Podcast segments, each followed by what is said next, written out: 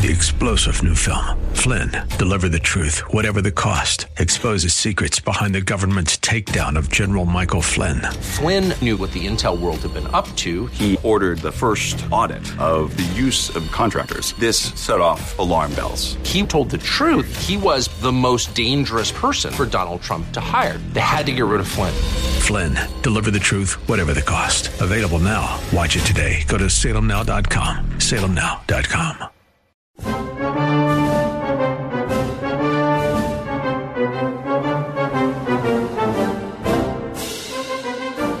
Welcome to the Bob Zadek Show, your home for insight and in depth analysis. Listen live right here or join us at bobzadek.com. That's Z A D E K, bobzadek.com. The Bob Zadek Show. Ideas, not attitude. Information, not talking points. Hello, friends. I'm Bob Zadek, host of the country's longest running libertarian broadcast, nationally streamed at 8 a.m. Pacific Time Sundays on the 860 AM app. The archives of my Bob Zadek Show podcast hold 15 years of major issue discussion and is the ideal resource to revisit our prior missteps since so many seem to reappear. I promise you in depth content on social, political, and economic issues that really matter, always with the ideal guest, accessible and entertaining, our standard ideas, not attitude. Today's guest, Christian Britschgi, exceeds those standards. Christian is an associate editor at Reason Magazine, covering property rights, housing policy, transportation policy, and regulation. Well, that's a lot to cover. He has written for the American Conservative, the New York Post, and the Wall Street Journal, and his work has been cited in the New York Times, Washington Post, and the Atlantic. Christian, welcome to the show. Hey, thanks for having me on. I have a big reputation to meet uh, now, given that introduction. Well, my friends, it's accepted as gospel by econom- by economists, by politicians on all ends of the political spectrum, and by everyday people who want nothing more than to stay warm and dry, that California is the poster child for the breakdown in housing policy. It seems that when it comes to government and its worst, California is the canary in the proverbial mineshaft. And what happens here is soon to happen elsewhere. Since Christian has written extensively on housing policy, I have invited him to join us today to examine the root causes of the, I'll say alleged, but more about that later, of the alleged affordable housing shortage. And by the way, my selfish reason for teeing up this topic is my fear that I may have left the libertarian reservation, as it were, by my concluding that there is no housing shortage anywhere and Christian there never can be a housing shortage. But we will see if I'm right. So Christian, welcome to the show. Now let's set the stage. You have written about California's housing policy and by mm-hmm. implication, mm-hmm. the alleged housing shortage. So big picture, because we're going to drill down. So let's just set the stage. What is there about California a big state, a lot of people, a lot of land, a lot of unused land. Mm-hmm. So what do you mean exactly by a breakdown in housing policy? And then we will drill down one at a time as to the causes of a housing policy failure. Sure. So, I mean, to to describe California's problems with uh, housing, I would I just first go by saying, uh, looking at price. You know, California, if you look at average home prices, is I think the second most expensive state in the country, followed by Hawaii. Um, and it also has some of the most expensive, you know, if you look at the top 10 um, cities for rents or home prices, uh, most of those are California as well. Obviously, San Francisco and uh, Los Angeles, but then areas in the, the Bay Area, particularly too. So, I mean, prices are incredibly high. Um, you also have um, a high ratio of people to individual housing units. California, after uh, Utah, has the highest number of people per housing units, which suggests you have a lot of uh, housing overcrowding as well. Um, and then also the um, percentage of people's income that goes to housing is a lot higher in California than it is in a lot of the rest of the country, um, and particularly in California's large cities. Um, and then additionally, you know, if you look at other measurements of housing costs or housing affordability, you know, the price of a home in California, uh, there's a huge gap between the price and then the cost of construction. Um, and normally what you'd expect in a healthy market is that uh, the cost of construction or the cost of the house would be a little bit more than the cost of construction so the builder can make a profit. But in California, the cost of the house is a lot larger than the cost of construction. So there's something wrong going on here. Um, it's a reason that the state is bleeding a lot of people. Why you see, you know, a lot of people moving to Texas and Florida, where housing is more abundant, more affordable. Um, so something about this picture isn't right. Well, um, let me let me interrupt. Mm-hmm. Uh, you, uh, I'll confess to have have tricked you and manipulated you into saying Uh-oh. what I hoped you would have said, so that I can pounce on it. So get right. ready, get ready, my friend. You mostly said housing is too expensive here. Now, yeah. I'm, I'm going to ask you a question that seems unrelated, but you will see it's not. Are Super Bowl tickets too expensive?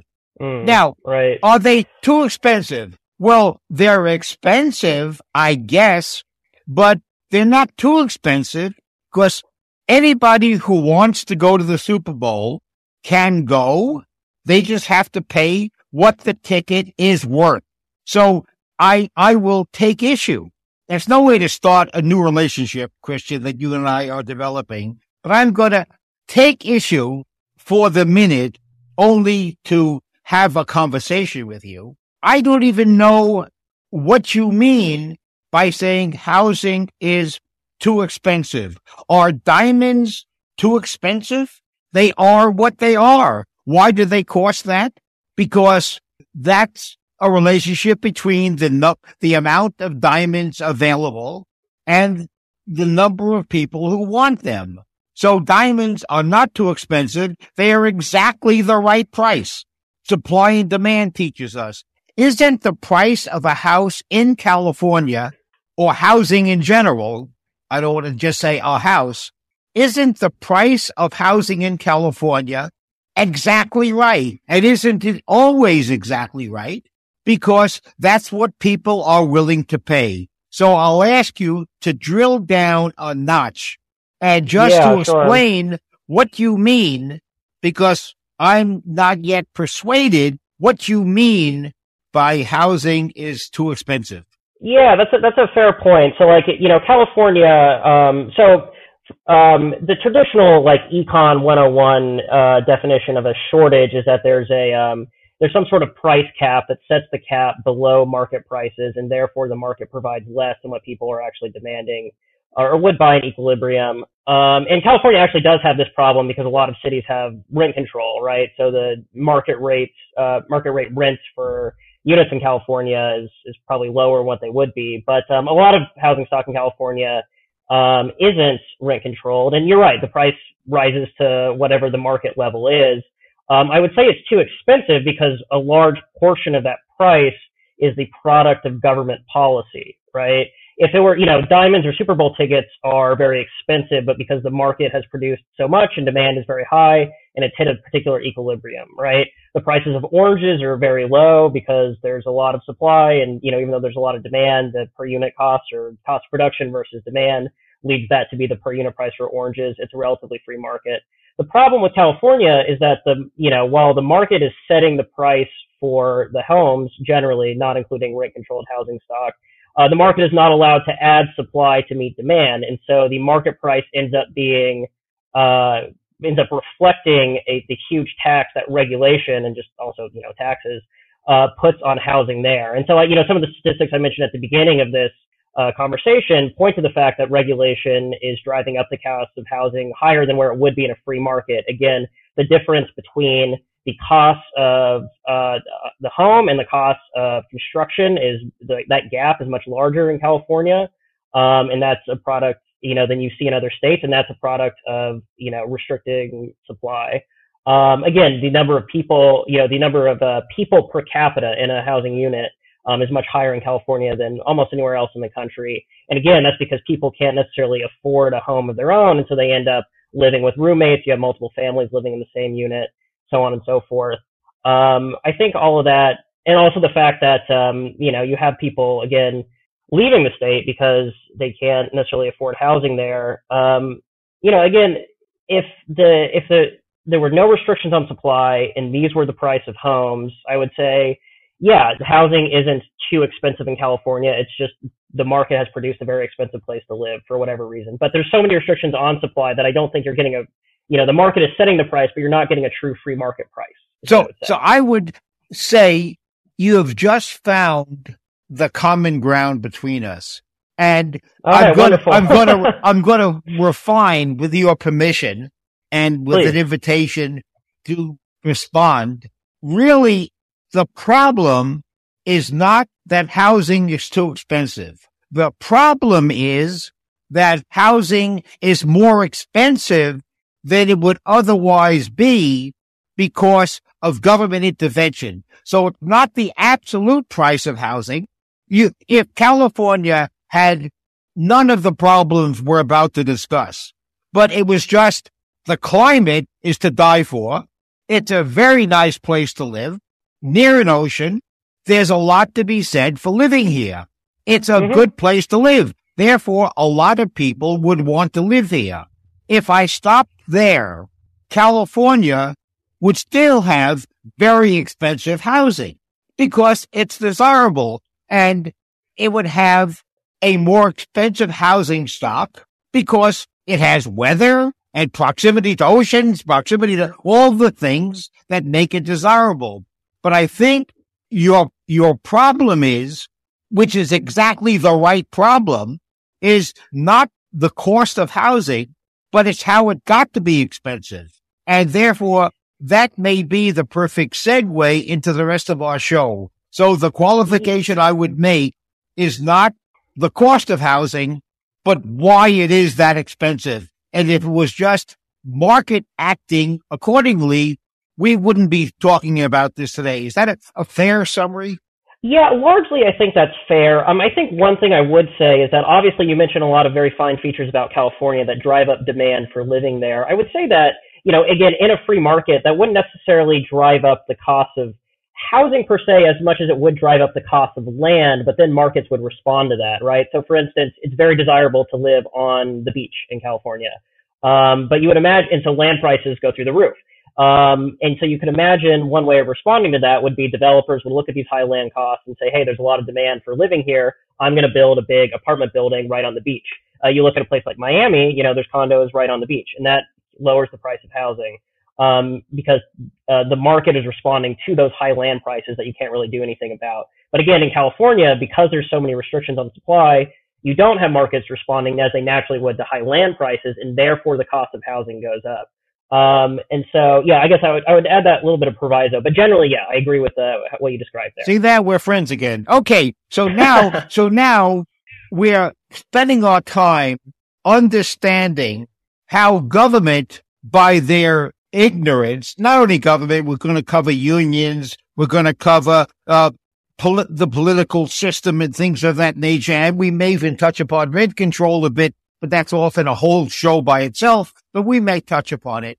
So we're going to discover if government wasn't acting with such stupidity, housing prices by that adjustment alone would be lower. So now mm-hmm. we are seeing government indirectly manipulating. It's almost as if there is reverse rent control where government's mm-hmm. action is causing prices to be too high as opposed to too low. So yeah, I really like that phrase, reverse rent control. I'm gonna have to remember that. So thank you. Uh, you can use it uh, as long as it's with, just remember, Christian attribution. You can use it, right. but attribution. Okay. All so, right. so Christian, in any order you want, but if you can, do the ones that are the most attention getting because how pervasive they are. Help us understand one at a time so our audience can recognize it when they see it in their own community. Give us an idea. Show us how some of these policies what they are and how they operate to artificially inflate the cost of the commodity called housing? Yeah. So, um, I think I would describe the problem, uh, the way government drives up the cost of housing in two basic ways in California. One is restrictions on where housing can actually be built and how much of it can be built there. Um, that's problem number one. And then problem number two is a very convoluted and lengthy process for approving housing that you are allowed to build. So to the first point, um, there's all sorts of rules saying that you know on this this plot of land is zoned for. I mean, California has I like recently changed uh, these rules somewhat, but this plot of land is zoned so that you're only allowed to build uh, a single house on it. Um, when maybe the market demand would be that there would be a small apartment building here instead. So that restricts supply, and if supply is lower, you imagine the price goes up. Um, another uh, restriction that California has is, uh, you know, it has um, limits on how much uh, new suburban subdivisions you can build. Um, and so, you know, there's urban growth boundaries and, uh, you know, preservation of open space. And so, you know, if I don't, maybe I don't want to, there's not demand for an apartment building in this neighborhood, but there would be demand for a bunch of new single family homes, uh, outside the existing city. There's restrictions on building that kind of housing too. Um, it, and so, you know, that, those are the two basic ways in which government restricts, um, uh, you know, warehousing can be built. And then additionally, um, you know, if you, it, it is legal for you to build housing here, uh, you know, on a, on a piece of land, you might have to go through, uh, environmental review, uh, where basically the city requires you as a condition of building just an apartment building in a city. Um, you have to study all the environmental impacts that this, uh, building might have, um, and then propose ways of mitigating that. And then on top of that, we're going to let third parties say that you haven't studied X, Y, or Z impact enough and therefore, and if the city approves your building without you going back and doing more study, we're going to come in and sue you and hold up your project for years. Um, and so you can imagine, you can see the combination of those two things. Um, now let's un- let, let, me unpack it first of all. Yeah, sure. Because mm-hmm. you said a, you said a ton of important information. First, as to restrictive, usually zoning has, is preceded by the word restrictive. Although zoning mm-hmm. per se is restrictive, or else they wouldn't call it zoning. So you don't need, you don't need the restrictive part of it. It's redundant, uh, right? But okay, but let's use the phrase as it is commonly used, restrictive zoning.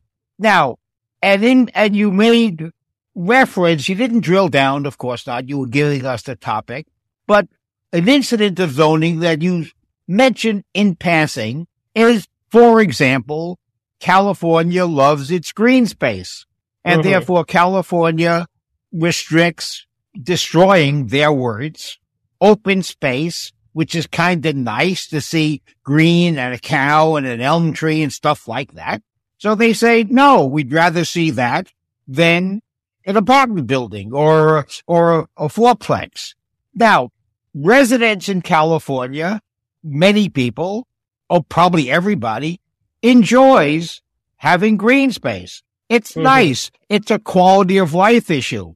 And I'm teeing up this topic because I am conflicted. I'm conflicted about how I feel about zoning. On the one mm-hmm. hand, the pure classical liberal in me says no, people can do with their property as they wish. On the other hand, the illogical extension of that is there's no green, no zoning. Therefore, you gotta, if you want to see grass, you got to see it on television because you're not going to see mm-hmm. it outside your window. And that's a quality of life issue. So I ask myself, and I'll ask you to comment as to zoning. We, you and I have the same instinctive, automatic, reflexive, negative feelings about zoning. Zoning makes my life nicer. I get to see green where I wouldn't otherwise do so if market forces alone dictated land use. So mm-hmm. a case can be made for zoning. So yes, the effect of zoning is a house isn't on that land or residence because the grass is there. But who says a house is a more important social good than the grass? And so your presentation would suggest that zoning is part of the problem. Can you modify or build on that concept, or am I just um, so far gone you don't even want to waste your time getting me back in the program? No, everyone can be saved, and uh, you too, Bob. Um, so um, a couple of things I would say to that is, you know, it's it's of course totally. I, I'm this way too. I like open spaces. Um, I like you know being ha- having access to nature.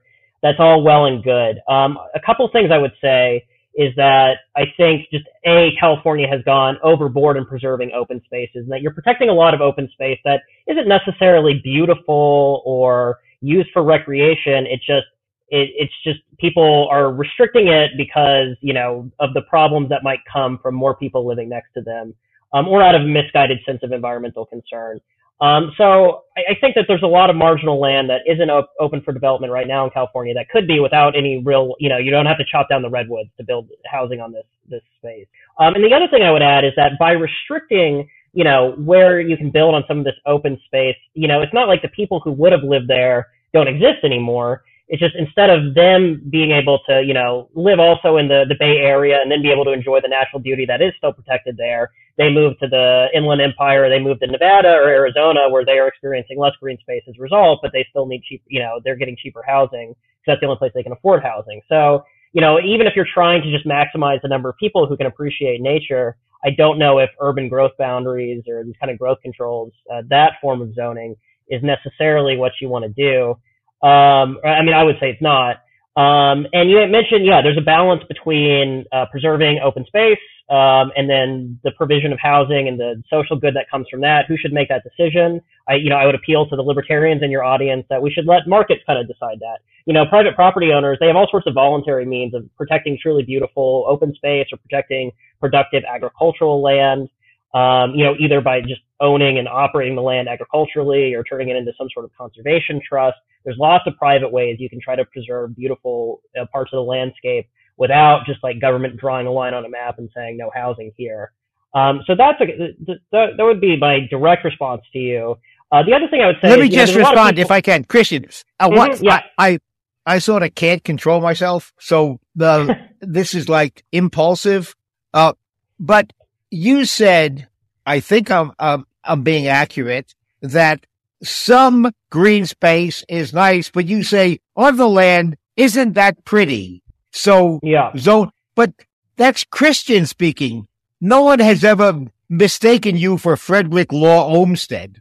Um, so, uh, you might not have built Central Park, uh, so, or Prospect Park in Brooklyn or whatever. So I say, is the conversation now not zoning per se, but in some people's opinion, the scale has been tipped too much.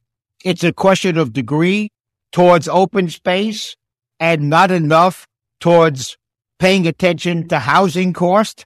And that's the first question. And the related mm-hmm. question, Christian, and then I, I would love to hear your answer. The related question is, you made reference to let market forces decide. And I would say in a kind of strange way, the zoning and let's say California's uh, overuse of zoning. Let's just give you the benefit of the doubt. Overuse of zoning. Uh, they went too far. That is market forces because of foot voting. So those who think California has created a situation where everything is too expensive here to the, to preserve green space, they move. That is market forces. And people who are left are people who say, I pay a lot in taxes, but I get a benefit. So they stay. Isn't that actually market forces at work as one state with a different zoning policy gets people to move in and other states lose people. The people who remain are those people who like it. Yeah. Okay. So to respond to your second point first, I would say that that's definitely I, w- I would not consider that market forces at all. In fact, I think you could justify almost any government restriction or regulation that way by saying like, hey, if you don't like it, you can leave, right? Um, I mean, you know, I don't think uh, we would say I don't, I don't think that's that's fair. You know, I agree. I was raised. I was just being devil's advocate, but no, hedging my it. bets. Yeah, sure. So no, I mean people's ability to leave California um, if they don't like the policies or the zoning for you know means it's too expensive for them to stay there. That's a that's a safety valve. Certainly, it means California has not slid all the way into dictatorship. That there's restrictions on them leaving, but it's still them doing something that they wouldn't otherwise do, but for government regulation. Um, and so, no, I would not describe that as a market force. And it's also you have the problem of there's a lot of people who might like to, you know, who who is making these decisions, right? You know, if they're ha- it's a, a local government or you know even if it's the state government, it's decisions being made by people who are already here. Whereas you might have people who want to participate in the land market of California who would have a preference for less restrictive rules that would produce uh, less expensive housing, but you know they don't live there, they can't afford to, and so therefore they don't get a say. So it's it's not the same measurement of preferences. It's not the same kind of market forces um, as you would see with something else where there's less restrictions. So that's generally what I would say. And Then to your first point about, you know, who, who is it to decide how much open space that we have? Again, I, I, I ask no one to take my aesthetic judgments uh, at face value or to, you know, let me say how much open space should exist. Um, all I would say is, you know, the problem with urban growth boundaries, you know, agricultural zoning that prevents uh, new housing is that you're telling someone else that, hey, this property that you own, maybe you would like to build housing on it. You don't value the open space that you own but we've played, you know, we're putting rules on your property. You're not allowed to decide for yourself anymore. Um, and so, you know, it's, I guess at the end of the day, it's like who is going to, who's going to, what's going to be a more accurate representation of people's preferences? Is individual property owners deciding for themselves on the land that they own? Do I want to keep this as housing? Do I want to operate it as a farm? Do I want to turn it into a subdivision? Um, or is it going to be, you know, a few environmentalists in Sacramento deciding that no, actually, we're gonna just like draw these lines on a map and say you're not allowed to build housing here. Um, so yeah, I guess that, will be my response to those two. Now, points. now you raised a a new issue, which is where we're, we're in total agreement, and but I want to make it. I want to point out to our listeners this distinction. You said and you spoke correctly about the unfairness of buying your land and then discovering you have to keep it as a farm and you can't make it into a subdivision. Mm-hmm. That would suggest, you didn't quite say so, but that would suggest that the zoning changed after you bought your house now, or bought your land. I agree. Mm. That's an obscenity. That's sort of, if you will, regulatory cat. That's, that's, um, eminent domain by regulation where they regulate mm-hmm. the value out of the property. But yeah. that's a different issue, an important issue. And, and of course, it's hot, it's, it's wrong headed. But when you buy some land zoned in a certain way, that's the deal. You know that. And probably the price you paid has been adjusted for that impairment on the use of the land. So you buy the land knowing if your fantasy is to convert the farm into uh, low income housing, you're not going to make it because it's zoned against it. So you haven't been misled. And I just want the audience to appreciate the distinction between changing the government, changing the rules on ownership after you buy in and therefore they suck away value versus you knowing the rules when you bought the land to begin with. Yeah, I mean, I, there's there's something to that distinction as far as like you know how how much maybe someone is justified in complaining about uh, a restriction they have to deal with that they knew about when they bought the property. But uh, you know, a couple things I would say to that is firstly, like at one point, everyone did have zoning imposed on a property that they already own. We you know we used to not have zoning laws in this country, um, and then uh, states and cities passed zoning laws and they got more restrictive over time. Except Houston. So, except Houston. Except for Houston. That's a very good point. Uh, so Houston does not have proper zoning laws. A couple other cities around Houston don't have proper zoning laws. And then some very rural communities also don't have zoning laws. But by and large, every city, every suburb in the country um, has zoning. Every state allows localities to zone. Um, and then California has a whole ream of, you know, state restrictions on top of this. But um, yeah, so the first thing I would say is that at some point in history, someone has owned a piece of property and then a zoning rule has been enforced upon them that restricted what they're allowed to do with their property. Um, and so, you know, and I, I think it's fair enough to say like, hey, you shouldn't be surprised you buy a piece of property and it's, it's zoned on it. Uh, and it has zoning restrictions with it, but you're still being restricted. And so the question is whether that restriction is right or justified or produces good or bad outcomes. Um, and it's again, it's a govern. It's not the force of nature. It's not a contract that uh, uh, you necessarily agreed to. It's a government regulation which can, you know, is subject to change. Um, you know, good actually. Um, I think a good example of this um, is, you know, a lot of the complaints about. Um, if you remember the early complaints about Uber, a lot of those were coming from taxi drivers who they um, they purchased, you know, in like a place like New York, you have to buy uh, a taxi medallion to drive um, a taxi, and there's only so many taxi medallions the government issues, and so the prices were astronomically high. You know, it's like half a million dollars for one of these medallions, and then Uber comes in, gets around the regulations, and drives down the prices of these medallions. You know, these guys reasonably complain that, hey, I bought into this system expecting it not to change, and then these guys undercut the price of this privilege I bought. Um, that's, that's, I understand why they're upset, but at the same time, that you know, in order for the to maintain the price that high, you just have to stick with the government enforced cartel of taxi medallions, and it's a similar case with zoning, where um, in order to not ruffle the feathers of someone who you know bought a property that's zoned one way, you have to enforce this government land cartel, um, and so I think it's a similar issue. Well, as an aside, totally aside, because I, I lived in New York and have been around for a long time. The number mm-hmm. of taxi medallions was fixed in 1938 at 13,388 medallions. It didn't change since then. Needless to say, the need for taxi cabs has grown since 1938.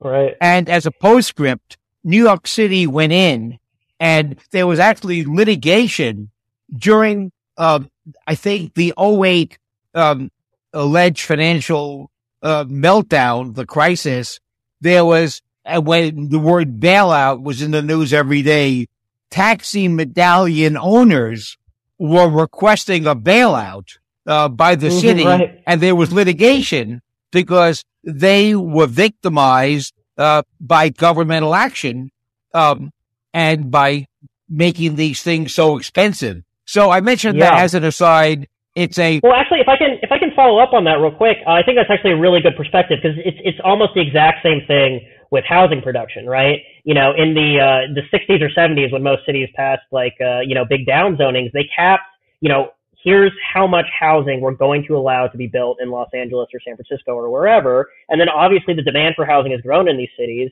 and they're bumping up against those caps more and more every day. And so the same thing happens. The price of a taxi ride goes up in New York, the cost of a house goes up in California. Very similar dynamic.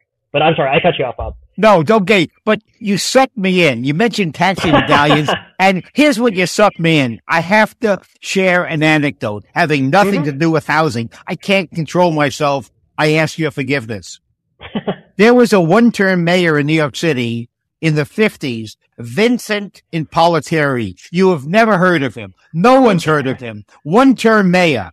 He had, and he was, people were complaining about the traffic problems in Midtown Manhattan. He had a cure. At that time, New York City had almost exclusively checker cabs. Big, comfortable, fold down seats, fabulous. You get in and out standing up. They were the greatest thing in the world. He concluded the reason there were traffic problems is the taxi cabs were too big and they were taking up too much space per taxi. so he forbid any new, any new medallions to be attached to a checker. Checker went out of business. It was their biggest customer. And we ended up having Pintos and all those stupid tiny cars as taxi cabs. So each cab would take up less space and no traffic problem. A little aside having nothing to do with anything. I had to share the anecdote. Okay. Back to California and back to the housing, the expensive government created housing crisis. You wrote quite a bit about unions mm, and mm-hmm. um, the the contribution that unions have made through the clear regulatory capture of government by unions. Um, mm-hmm. So tell us just some of the ways, some of the tools in the union toolbox that have the direct effect of increasing the cost of housing to the detriment of all those who simply want to buy a house or other kind of residence.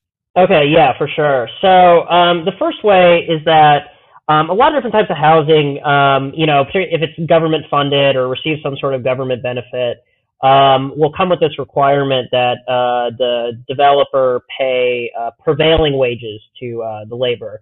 Um, and prevailing wages, you know, you can imagine it's just like so it's like whatever the uh, carpenters in that area are getting. But if all the carpenters in that area are unionized, and the prevailing wage is the union wage, right? Um, or most of the carpenters are unionized, and the prevailing wage is the union wage. Um, so that's that's one, and this these rules are done, you know, imposed at the insistence of unions. Um, so you know that's one way that uh, unions drive up the cost of housing production, which is then reflected in the final, you know, price of the unit or the rent, whatever. Um, it prevailing wage, and there's there's been studies on this estimated that it drives up the cost of housing from you know 10% to 30%, wide wide variety. Um, so that's that's a very straightforward way in which uh, unions drive up the cost of housing. The other more really pernicious way is through this thing called uh, it's a practice called green mailing, uh, and so it's going to require a little bit of explanation for how you get a, pro- uh, a project approved in California. But so basically, if you're building a big apartment building that requires some sort of discretionary approval from uh, the city government, you know, maybe they, not uh, if you you're not if every project does. But go ahead. Yeah. Okay. Sure. Um, so if you're building a big, you know, yeah, you're building a big apartment building, chances are you're going to have to go through uh, this thing called uh, CEQA review. That stands for the California Environmental Quality Act, uh, which basically requires you, the developer, to uh, you know produce a study showing the environmental effects eh, of your your development, and then the city government will uh, you know approve has to approve it as part of uh, approving your development. Um, but the CEQA process, it allows third parties, anyone, to, uh, you know, while the, while your project is going, you know, before the planning board and going before city hall, to come in and raise objections and say, hey, you didn't study traffic enough, or you're, you didn't study the impact on, uh, you know, uh, birds enough. Uh, you know, the lo- the wildlife is going to fly in your buildings. I, I uh, one story I reported on, uh, the union came in and said, um, you know, the developer needs to study the impact of residents uh, they're trying to build an apartment building, and the, the, the union said you need to study the impact of the residents owning cats on the local bird population, and you didn't do that here, and so this, you know, you failed the state requirements to study the environmental impacts of this building. Um, and so, you know, sometimes cities will respond. You, by these. the way, you must also share with the audience the issue of a shadow. Oh, right. Yeah, sure. This is the other very common one is that uh, you never have done enough shadow studies. Um, so I, I, reported on um, a guy trying to turn a laundromat he owns in San Francisco um, into a uh, into an apartment building. Um, this wasn't necessarily the unions uh, giving him trouble for in this particular issue, but um, he had to end up doing three shadow studies showing that uh, his uh, his building would uh, slightly shade the adjacent school park uh, for a few hours in the afternoon part of the year. Um, and this brought all the all these complaints from activists saying, you know, the kids they're going to be malnourished because of the lack of sun. They're going to get rickets. You need to look into the impact of this. Um, and so this delayed his project substantially. Um, so that kind of shows you how third parties are able to kind of hijack this process with what are often cynical demands. You know, in that case, the activists didn't actually think that you know the shade was going to actually impact the kids' development. They just didn't want the apartment building and so here's a way, you know, here's a cynical objection we can raise that will delay its approval. Similar thing with the case of the, you know, the union and the residents and their cats. I don't think the union really cared. What, how, what unions do with this though is, so they say, they say, hey, this, uh, you know, this building, you haven't studied environmental impacts. They say that to the city. You need to require the developer to go back and study this more. And then the union will go to the developer and say, you know, you said you told us that hiring union labor on your project is going to be really expensive. Well, you know, it's going to be even more expensive. Us filing lawsuits for the next 10 years, keeping your project in limbo. So why don't you just go ahead and agree to hire all union labor? And, you know, sometimes the agreements are more restrictive. You know, you have to hire our particular union. You have to pay into our union education fund. You have to pay our legal bills so we can go do this to other developers. Um, that this is what the practice called green mailing. If it sounds like extortion, like I understand why you get that impression. Um, it's something that um, California's unions have used to great effect to get work on projects, but also as a result drive up the cost of housing, as you can imagine, both through the cost of delays and then the cost of the more expensive labor the developer has to use. So, and these are nothing other than wealth transfers. When the smoke yeah. clears, individuals who want nothing other than to live near where they work. They are point, they are selected by random, of course, because they want to buy into the housing. They are making a direct wealth transfer to a carpenter they have never met, but the carpenter is in the union. And if the unions didn't have this power, both by imposing prevailing wages, which is nothing other than minimum wage for grown-ups. Mm-hmm. It's like minimum yeah. wage on steroids. That's all it is. It means the build, the contractor must overpay workers, but the contractor says, Oh, well, I'm just a middleman. I'm not going to really overpay. I'm going to tentatively overpay until I get back my cost in the sale of the housing. So as a core principle of economics, the consumer always pays, just like taxes. The consumer always pays. There may be middlemen, in this case, contractors, who tentatively pay, but when the smoke clears, the consumer always pays. Christian, you, I think, going to say something. Uh, yeah, so no, I mean, I totally agree with that. So the consumer pays both in that, you know, sometimes the, the price, you know, the price of housing of a, is, is, um, is driven up by these prevailing wage requirements. Or, you know, the other uh, more pernicious effect is that sometimes this drives up the cost of production of housing to a point where it just doesn't get built, right? Um, and so then the consumer pays that way too, because you have a, you know, you get back to this problem of you have fewer units than a free market would otherwise provide, and so the price goes up as well. Um, so yeah, it's it's it's a real problem, and you know, it, it's funny. Like you'd think unions would be on the side of expanding housing production, because that means more work for their members. You know, you have this weird situation in California. You know, it's like if you imagined. Um, uh, you know, auto workers in Michigan were opposed to building more cars, right? Um, but California has set up this system where you have such a convoluted process that it pays the you know existing union members more to extort the little amount of or you know to uh, enforce wage premiums on the existing amount of development that does happen than just let the market function and get a lot more work that way. So I don't even think it's necessarily pro worker. It's just pro the developer, you know, it's pro the existing uh, union workers. So it's another protectionist scheme. You have also written, Christian, about the issue of who controls zoning and related issues. And by who, I mean, is it the locality or mm. is it the state? And that issue itself has a profound effect upon housing. And we're going to use this issue, Christian, to move into our last subject after we discuss local versus state control. We'll discuss what reforms look like and why even mm-hmm. the reforms for the most part fail. So the yeah. audience can recognize it when it happens in their community. But 1st mm-hmm. discuss, if you will, this important issue of local versus state control and the reason it's important to me is no surprise. Of course, I favor lo- local control versus state control. Uh, obviously, as a, as a principle of federalism writ small, just like I favor states versus feds, I favor counties versus state because I, the closer it is my government is to me, the happier I am because I have more individual control. But I think you will find my speaking to my audience, I think the audience will find that my bias of, of local control versus state control puts me on the wrong side of this issue because state control seems to be more interested in more and lower cost housing. So, uh, again, again, as a libertarian, I've conflicted so discuss this issue, if you would, Christian. Sure. So, I mean, the, the, basic way is you have to think about what are the interests of the state government versus the local government.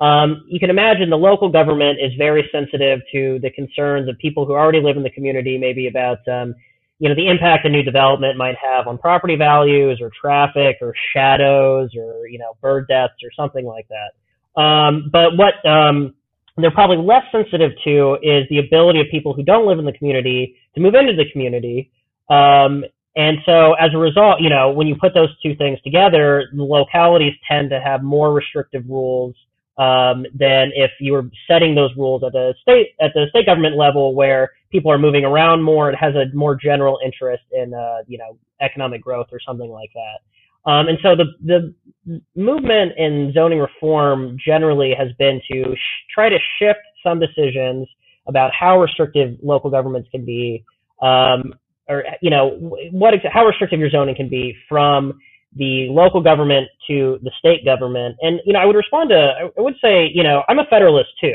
Um, but that's actually why I really am in favor of some states trying out shifting zoning decisions to the state level as opposed to having it at the local level. Uh, local level, because federalism to me is just the arrangement in the Constitution whereby states have wide control over their own policies the federal government has very limited control, and then local governments are basically not mentioned at all.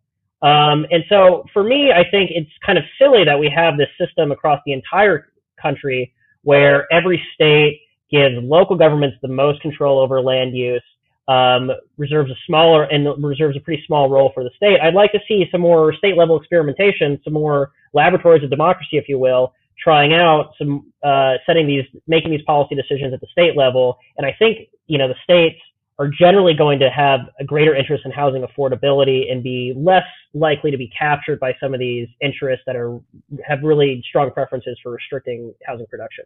As a libertarian, um, I am so as you are. By the way, you're not a federalist. At least in 1787, you would be no, an anti-federalist.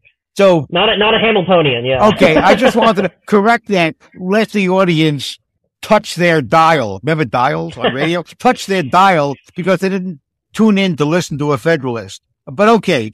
But I had to clarify that the audience continue their love for you. Now, as to the issue of state versus local, of course your point has profound merit and great appeal from the standpoint we are talking about, which is housing. On the other hand, on the other hand, the danger is if those who would favor a stronger, as the, as the founder said, a stronger general government, the federal mm. government, your very words could be quoted in support of their position. So my problem is it, it seems I'm speaking only about myself, my internal conflict. For me to favor state control makes me worry about maybe I really don't favor more control to the citizen because the difference is you're moving control away from the voter. And that to me is pretty gosh darn important. Now, I'm not doing it to contradict you because I'm conflicted myself. I, mm-hmm. so in this program, I have found myself, I struggle with my position on zoning it, I've conflicted with my own libertarian views and my position on state versus county. I've conflicted mm-hmm. in my own views. So I'm doing that because I'm begging for you to be my support group. Uh, help me through this. I fear that I'm losing my creds. So that's why I asked you to discuss the issue. Yeah, sure. So, you know, and in one sense, I, I maybe misspoke because I, I said, um, you know, if I said state control, you know, that's certainly not my, my, my versus local control. That's certainly not my na- aim, uh, either for state control or local control. It would be for individual control, right? And so then you just have to ask, it's a question of judgment and prudence, uh, which, you know, if I move these decisions to one particular layer of government, uh, are, are they going to produce decisions that are give individuals more control or less control? Um, and to make that decision, I think we just have to look at the evidence, right? Um, and the evidence is largely that local governments have been very restrictive, states are a little less so. Um, but there's still plenty, there's still plenty of reason to worry about what states are going to do with their powers when it comes to land use. You know, all the environmental um, review rules that I was talking about, um, those are all set at the state level. So, um, you know, there's still lots of problems.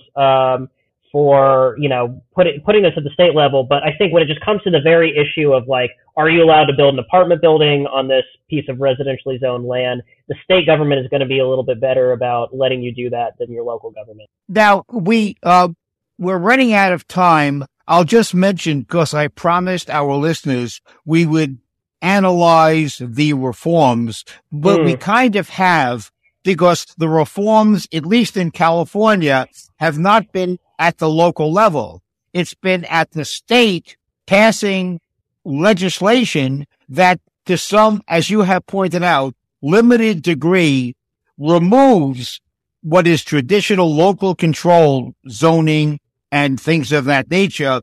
And the state both offers a carrot and a stick. And the states mm-hmm. have been offering economic incentives. And indeed, Biden in his obscene, obscene $1.7 trillion, whatever it was called, the Inflation Reduction Act, had a little bit of, of trans, of funds to localities, which, which induce legislation or create legislation to provide for more housing. So I, I think those are the reforms that are on the way. Of course, on the other side of the spectrum, the Wall Street Journal reported, I think just the other day about the early stages of a national rent control statute. Right. I wonder mm-hmm. if that mm-hmm. caught your eye. So that's the scary other way to go. So Christian, how could, how can our friends follow the work, of course, of Reason? And by the way, the Reason magazine, which I've been reading for 25 years, is a must read. I don't care where you are in the political spectrum. The Reason is just plain fun, besides being chock full of thoughtful, readable, non-lecturing commentary. it's, it's the way issues are supposed to be presented. It is the gold standard for a, uh, for print and digital media. So Christian, how can our friends follow reason and follow your work? Yeah, um, so thank you for the kind words. Um, so I'd recommend anyone uh, check out reason.com where you can find all our uh, articles, videos, um, all sorts of great content about, you know, that's where I write about these housing issues and I have colleagues writing about all sorts of other stuff too that you'll maybe find more interesting. Um, we have a print magazine too you can subscribe to. Um, if you want to uh, hear my own political, you know, see, find my work via Twitter, um, I'm at uh, on Twitter at uh, Christian B R I T S. Um, so yeah, that's where you can find my work. Um, and I just wrote about the federal rent control proposals today that you mentioned. So oh, did you? Uh, yeah, you're on top of your game, Christian. My compliments.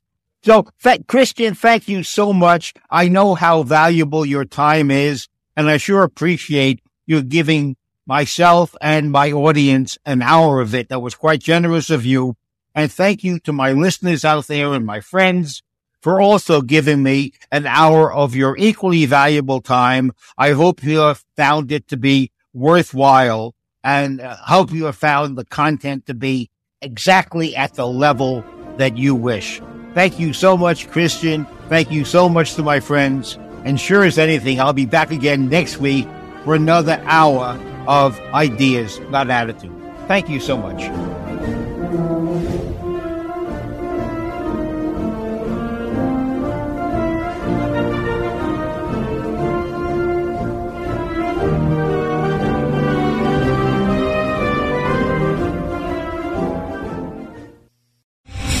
Star General Michael J. Flynn, head of the Pentagon Intelligence Agency, knew all the government's dirty secrets. He was one of the most respected generals in the military. Flynn knew what the intel world had been up to. He understood its funding. He ordered the first audit of the use of contractors. This set off alarm bells. The explosive new documentary, Flynn, Deliver the Truth, Whatever the Cost, uncovers the facts behind this scandal. Flynn told the truth. He was the most dangerous person for Donald Trump to hire. I find out the worst enemy that I'm going to face in my life is right here in America. They took my assessment and they wanted me to change it. And I was like, I'm not changing it. They had to get rid of Flynn with in depth interviews, archival footage, and never before seen personal records of the man behind the headlines. I just felt like I was drowning. Flynn, deliver the truth, whatever the cost. Available now. Watch it today. Go to salemnow.com. Salemnow.com.